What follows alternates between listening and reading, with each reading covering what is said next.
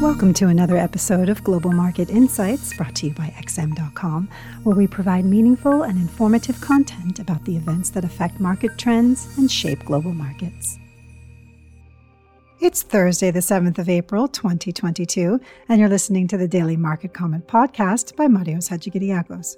I'm Maria Pachordis. Thanks for joining us at XM.com. The minutes of the latest FOMC meeting poured gasoline on the bond market bonfire yesterday, slingshotting U.S. yields even higher as traders braced for a full speed normalization of monetary policy. Officials highlighted the prospect of raising interest rates in 50 basis point increments and generally agreed that the balance sheet should be reduced by roughly $95 billion per month starting in May. That is a much faster clip compared to the last quantitative tightening round, which essentially means the Fed will be withdrawing liquidity from the financial system at an unprecedented pace. Ultimately, this process argues for higher Treasury yields on the longer end of the curve, spelling trouble for equity markets as investors move back towards the conservative side of the risk spectrum. Consequently, Wall Street suffered another bruising session. The Fed sensitive NASDAQ lost 2.2%, with tech and growth shares getting smoked. This is really the bear case for stocks that the FOMC will actively try to lower asset prices in an attempt to tighten financial conditions, as former New York Fed boss William Dudley outlined recently.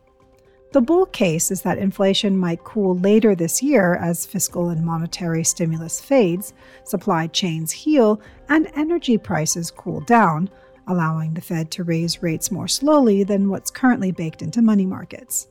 In the FX domain, King Dollar has reclaimed its throne, steamrolling everything in its path with a little help from rate differentials that continue to widen to its benefit. The stars have aligned for the reserve currency, which is benefiting both from a robust U.S. economy and the storm clouds gathering over Europe and China. In contrast, the yen has drawn the shortest straw in this market rotation as the Bank of Japan doubles down on its yield curve control strategy that prevents Japanese yields from participating in the global rally. In essence, the BOJ is saying it's happy to lag behind every other major central bank and import some inflation, which will hopefully help break the deflationary mindset that's tortured Japan for decades now. The yen has lost a lot of ground this year, and with the BOJ refusing to join the global normalization party, the only saving grace on the horizon is a potential ceasefire in the war that cools commodity prices and helps dial back expectations for rate hikes abroad. In the commodity complex, oil prices took a sharp hit after the International Energy Agency announced that its member countries will step up their release of strategic reserves to counter the energy shortage. Meanwhile, gold remains trapped in its recent range, unscathed by the epic sell off in bond markets.